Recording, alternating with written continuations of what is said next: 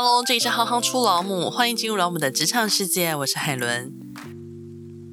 这个月开始呢，我们会与女科技人电子报的主编洪文玲，根据电子报每个月的主题，开始一系列的对话。这期的电子报谈论到的是父亲。八月，炎夏，是父亲的月份。父亲有时候像烈日，提供强烈的能量；父亲有时候像暴雨，灌溉渴求的大地，或是艳阳下的树荫。或是清爽的微风，或是夏日的种种，我们总是知道，知道八月的天气有时强烈，有时和煦，知道父亲的影响无所不在，知道我们渴求并感谢阳光和雨。父亲对于女科技人带来的影响是什么呢？让我们欢迎文玲来跟我们一起讨论。欢迎文玲，各位听众朋友，大家好。想先请教一下文玲，父亲在您的科学学习的过程中，您有没有特别扮演了什么样重要的角色呢？我在《理科技人电子报》上面写过一些文章，只分享说小时候父亲跟我的相处，他只提供给我非常大的探索的自由。第一件事就是他的守护，而且是守护我的自由，让我可以。去做我想做的事情，然后去尝试我感兴趣的东西。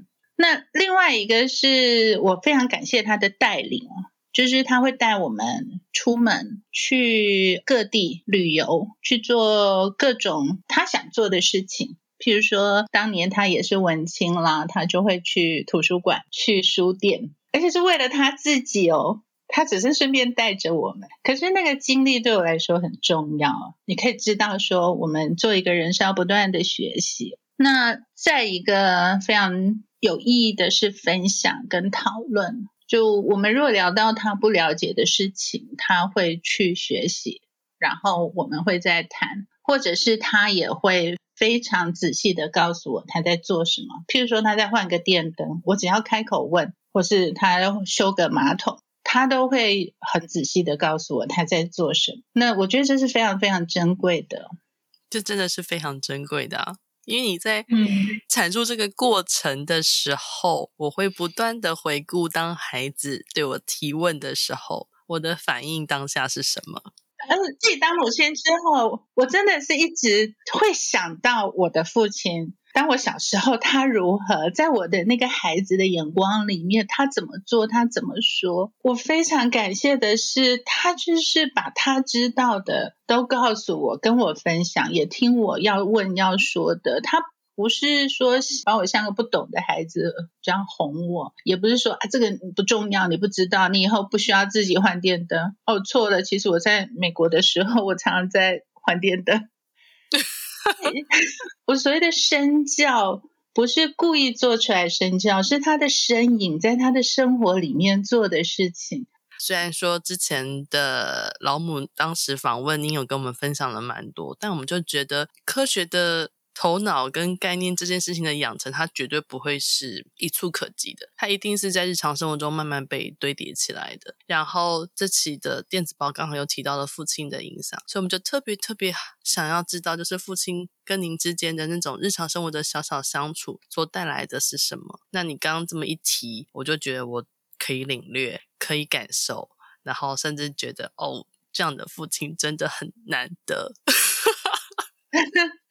是，那如果进一步来询问的话，因为如果今天父母亲都是念文科背景，然后可能发现了小孩子有对科学特别有兴趣，或者说对理科方面有特别的想法，但如果说父母亲都是文科背景，要怎么去鼓励女孩去接触 STEAM 呢？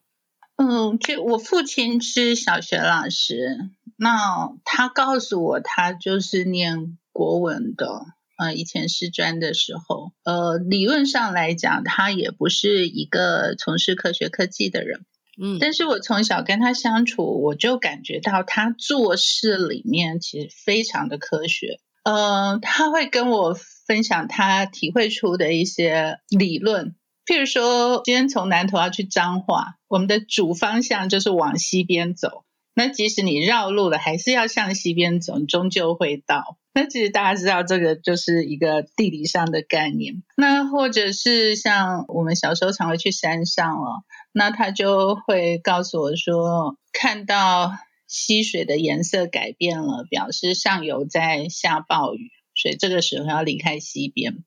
其实像这些都是非常逻辑的，在生活中的思考。所以我想，这个父亲他本身从事的行业，或父母本身从事的行业，当然是有分享的内涵。但是再多关于到科学科技的思考这边，我觉得非常重要的是，如果父母可以跟孩子分享自己的好奇，对世界、对事物的好奇跟探索。就想要去了解更多，不管它是物的或是事情，然后呢，是透过实际上的经历去去尝试，不因为。意识形态或过去的认知，直接的妄下结论，不会马上下结论，或者直接跳到结论说：“哎呀，那个就是怎样，所以怎样怎样。”如果不这样做的话，而是对事情保持着探索、不断的修正、开放的理解，那这个就是非常科学的概念了。真的，因为。那其实这一期的电子报里面有一位冉教授，他自己笔下的父亲，他其实不只是会陪孩子玩耍，然后他自己也会不断的自我学习成长。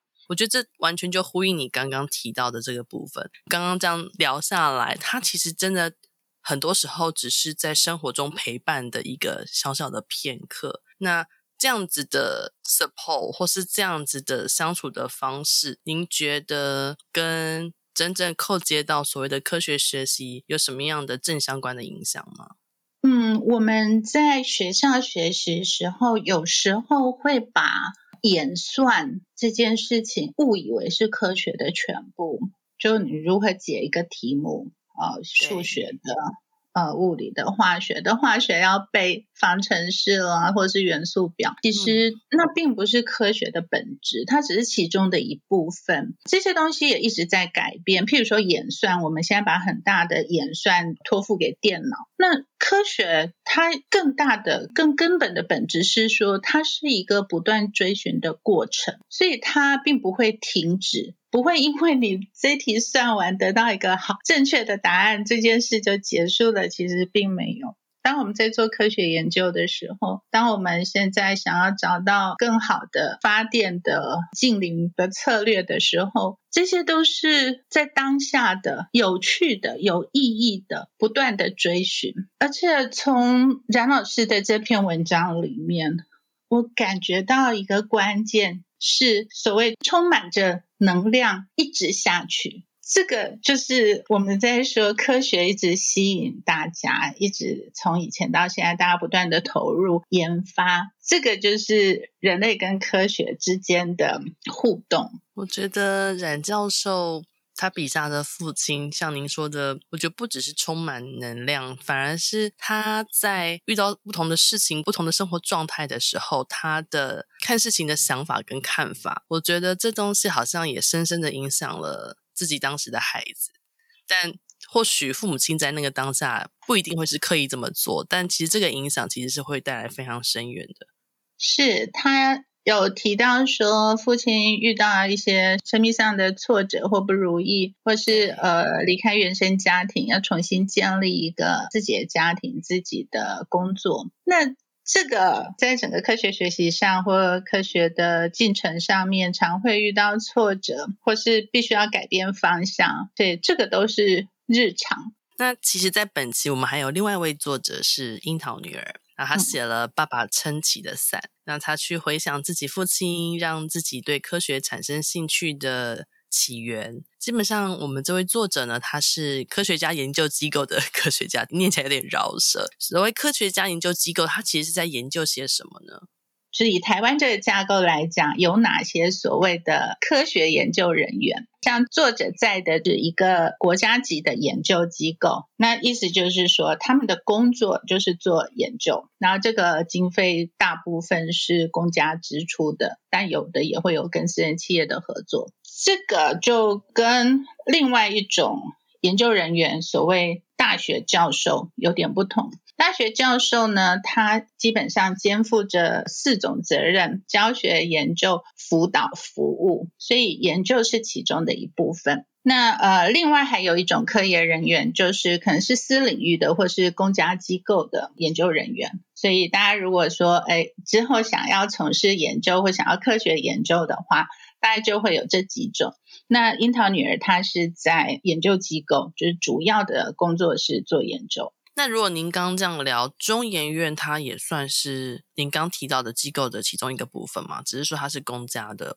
对。就中研院是台湾最大的国家级的研究机构。呃，我在国外的时候呢，譬如说我们去参加研讨会啊，会比在台湾更常听到大家讲自己是科学家，所谓的 scientist。那呃，文化的理解上哦，在国外他们认为自己是科学家，是包含所有的科研人员。呃，譬如说你在药厂做的是研究，或现在在半导体厂做的是研究，只要你的工作它的本质是探讨一个问题，然后你必须要透过尝试的过程、理论发展跟实验的过程去探索的话，他们就会称自己是一个 scientist。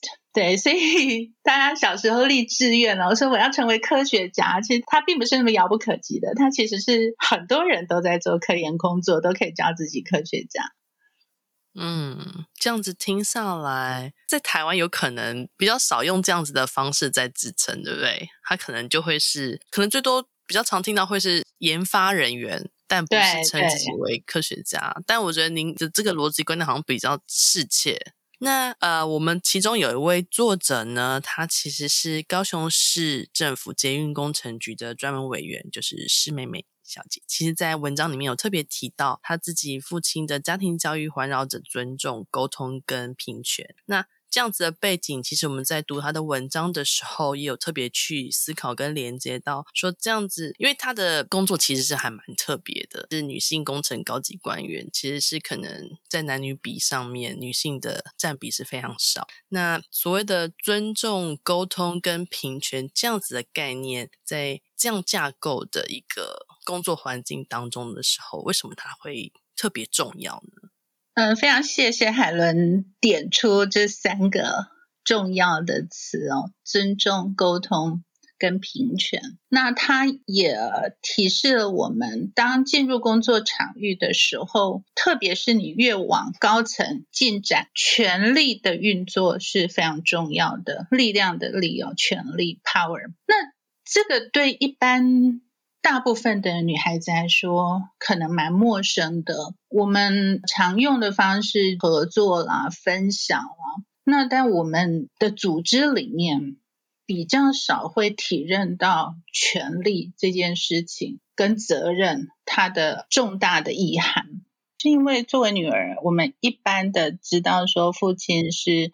支持我们的，或者是说他至少不是一般状态下不是会刻意伤害我们的，所以他是一个信任的角色。那当我们在职场上的时候，我觉得非常需要去找到这样子的一个可以信任的，而且比较位高的男性的角色。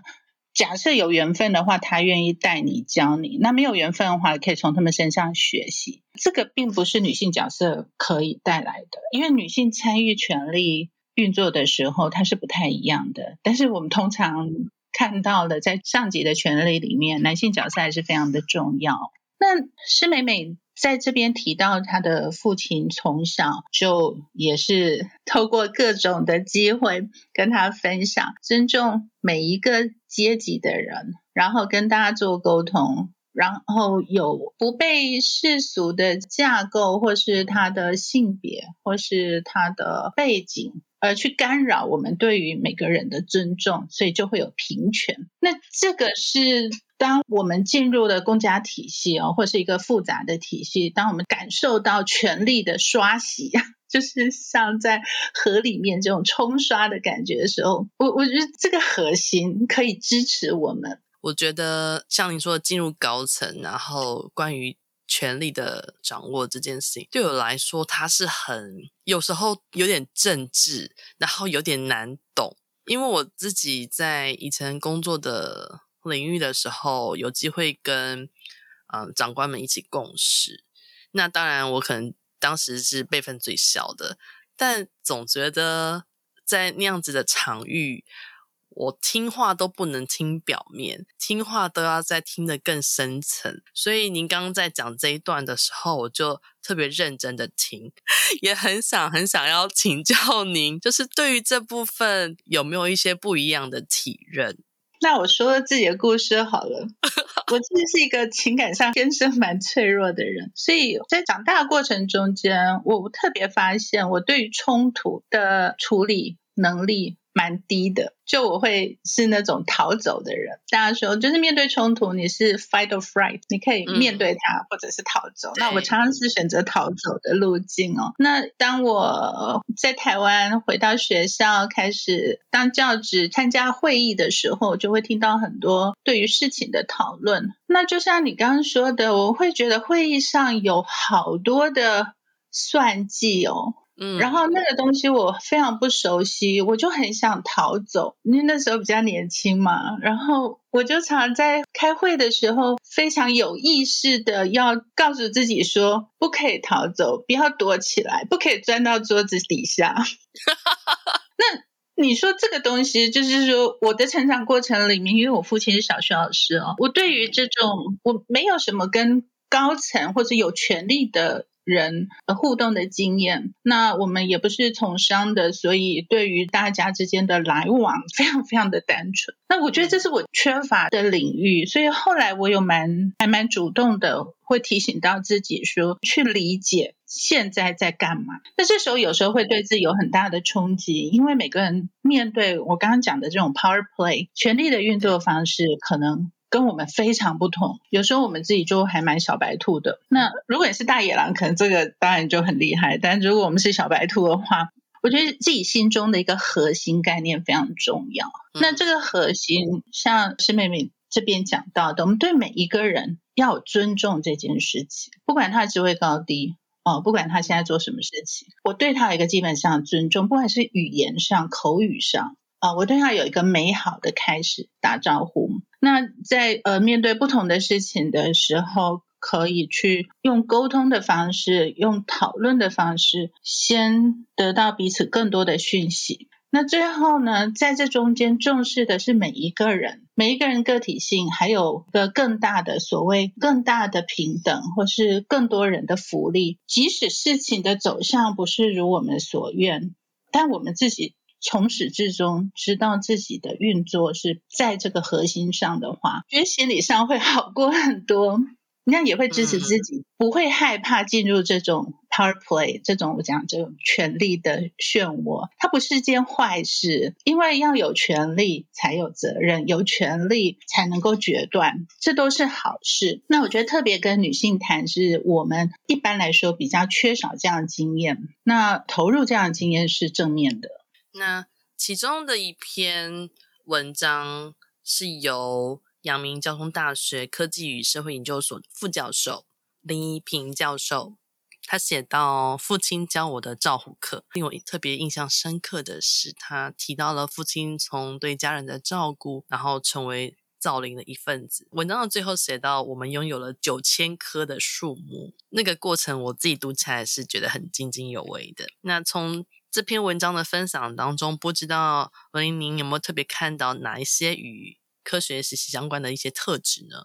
一平老师他常写他的父亲都是常是受到很多人 follow 的文章哦，大家都说、嗯、啊林董林董。就是很喜欢读他写父亲的的经历。你看，现在我们台湾其实说高龄照护这件事情已经成为一个全民运动。那这个全民的实践里面，他必须要很有科学头脑的去面对哦。譬如说，呃，一平老师讲到他的母亲在生病的时候，就开始有意识的要去培养父亲的家务能力，然后。也经过了很长的一段时间，经过一年的时间，慢慢的培养，然后也跟他的父亲分享，父亲很重视的家乡菜，教他做。所以后来这个林爸爸又交给宜平老师。所以你要看任何的学习，它需要时间的，而且是逐步进展的。我觉得这非常科学啊。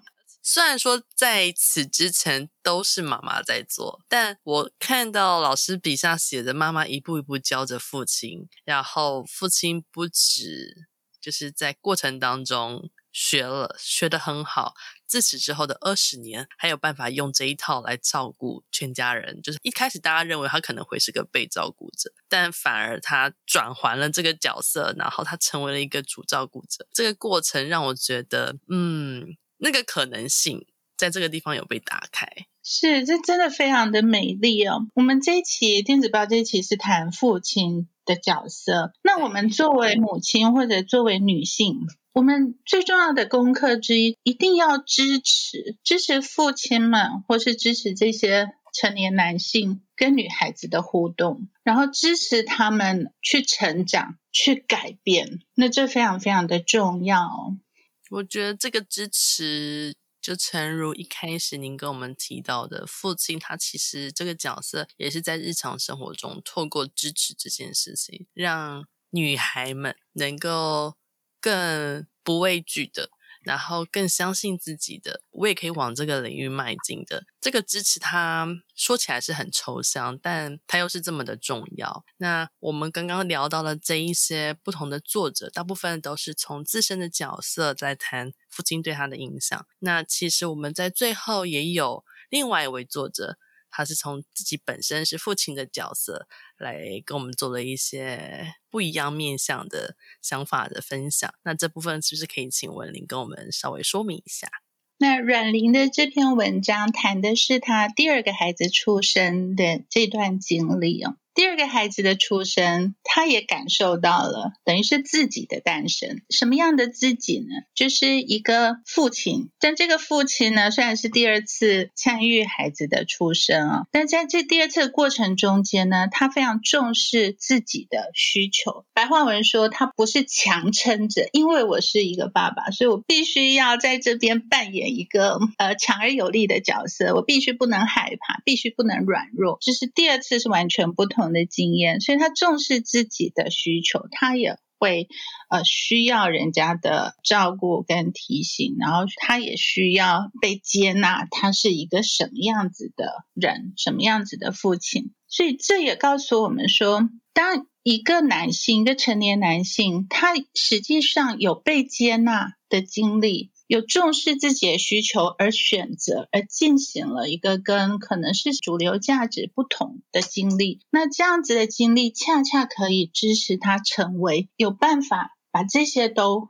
给身边的人的这样一个男性。所以我们在说，呃，如何支持身边的男性成为父亲，成为一个能够支持人的父亲，能够分享的父亲，这也是大家的功课。真的。其实我觉得没有所谓典型这件事，不管是父亲或是母亲，每个人都可以活出自己想象的那个样子，因为也没有人教我们啊。就像我们讲以前聊的，没有人教我们如何成为父亲或成为母亲。如果想要去塑造出那一个所谓典型的状态的时候，他有时候压力其实是非常大的，无论是自己给自己，或是。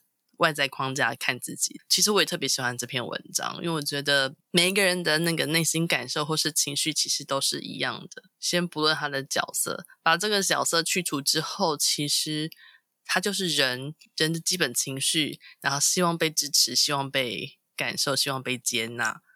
所以我觉得今天的这个结尾的分享，我非常的喜欢。那我也特别想。分享说，为什么我们特别谈父亲角色或是成年男性哦？因为大部分的一种价值在无意间流露出来的，还是会感觉到说，科学科技具有某一些阳刚色彩，它似乎跟男性是关联比较密切的。所以，对于比较年轻的或年纪小的女孩子来说，有一位成年男性的角色。支持他，然后跟他说，这个也是非常适合你玩的。你喜欢做这个，完全很好，我就支持你做。那这样子的确认哦，是非常正面的，所以非常非常的希望说这一期，因为也是八月哦，能够嗯带给读者们关于父亲角色或是成年男性角色的各种讨论。谢谢文玲。谢谢行行出老母，谢谢文玲和我们一起聊了父亲，谈论了科学养成。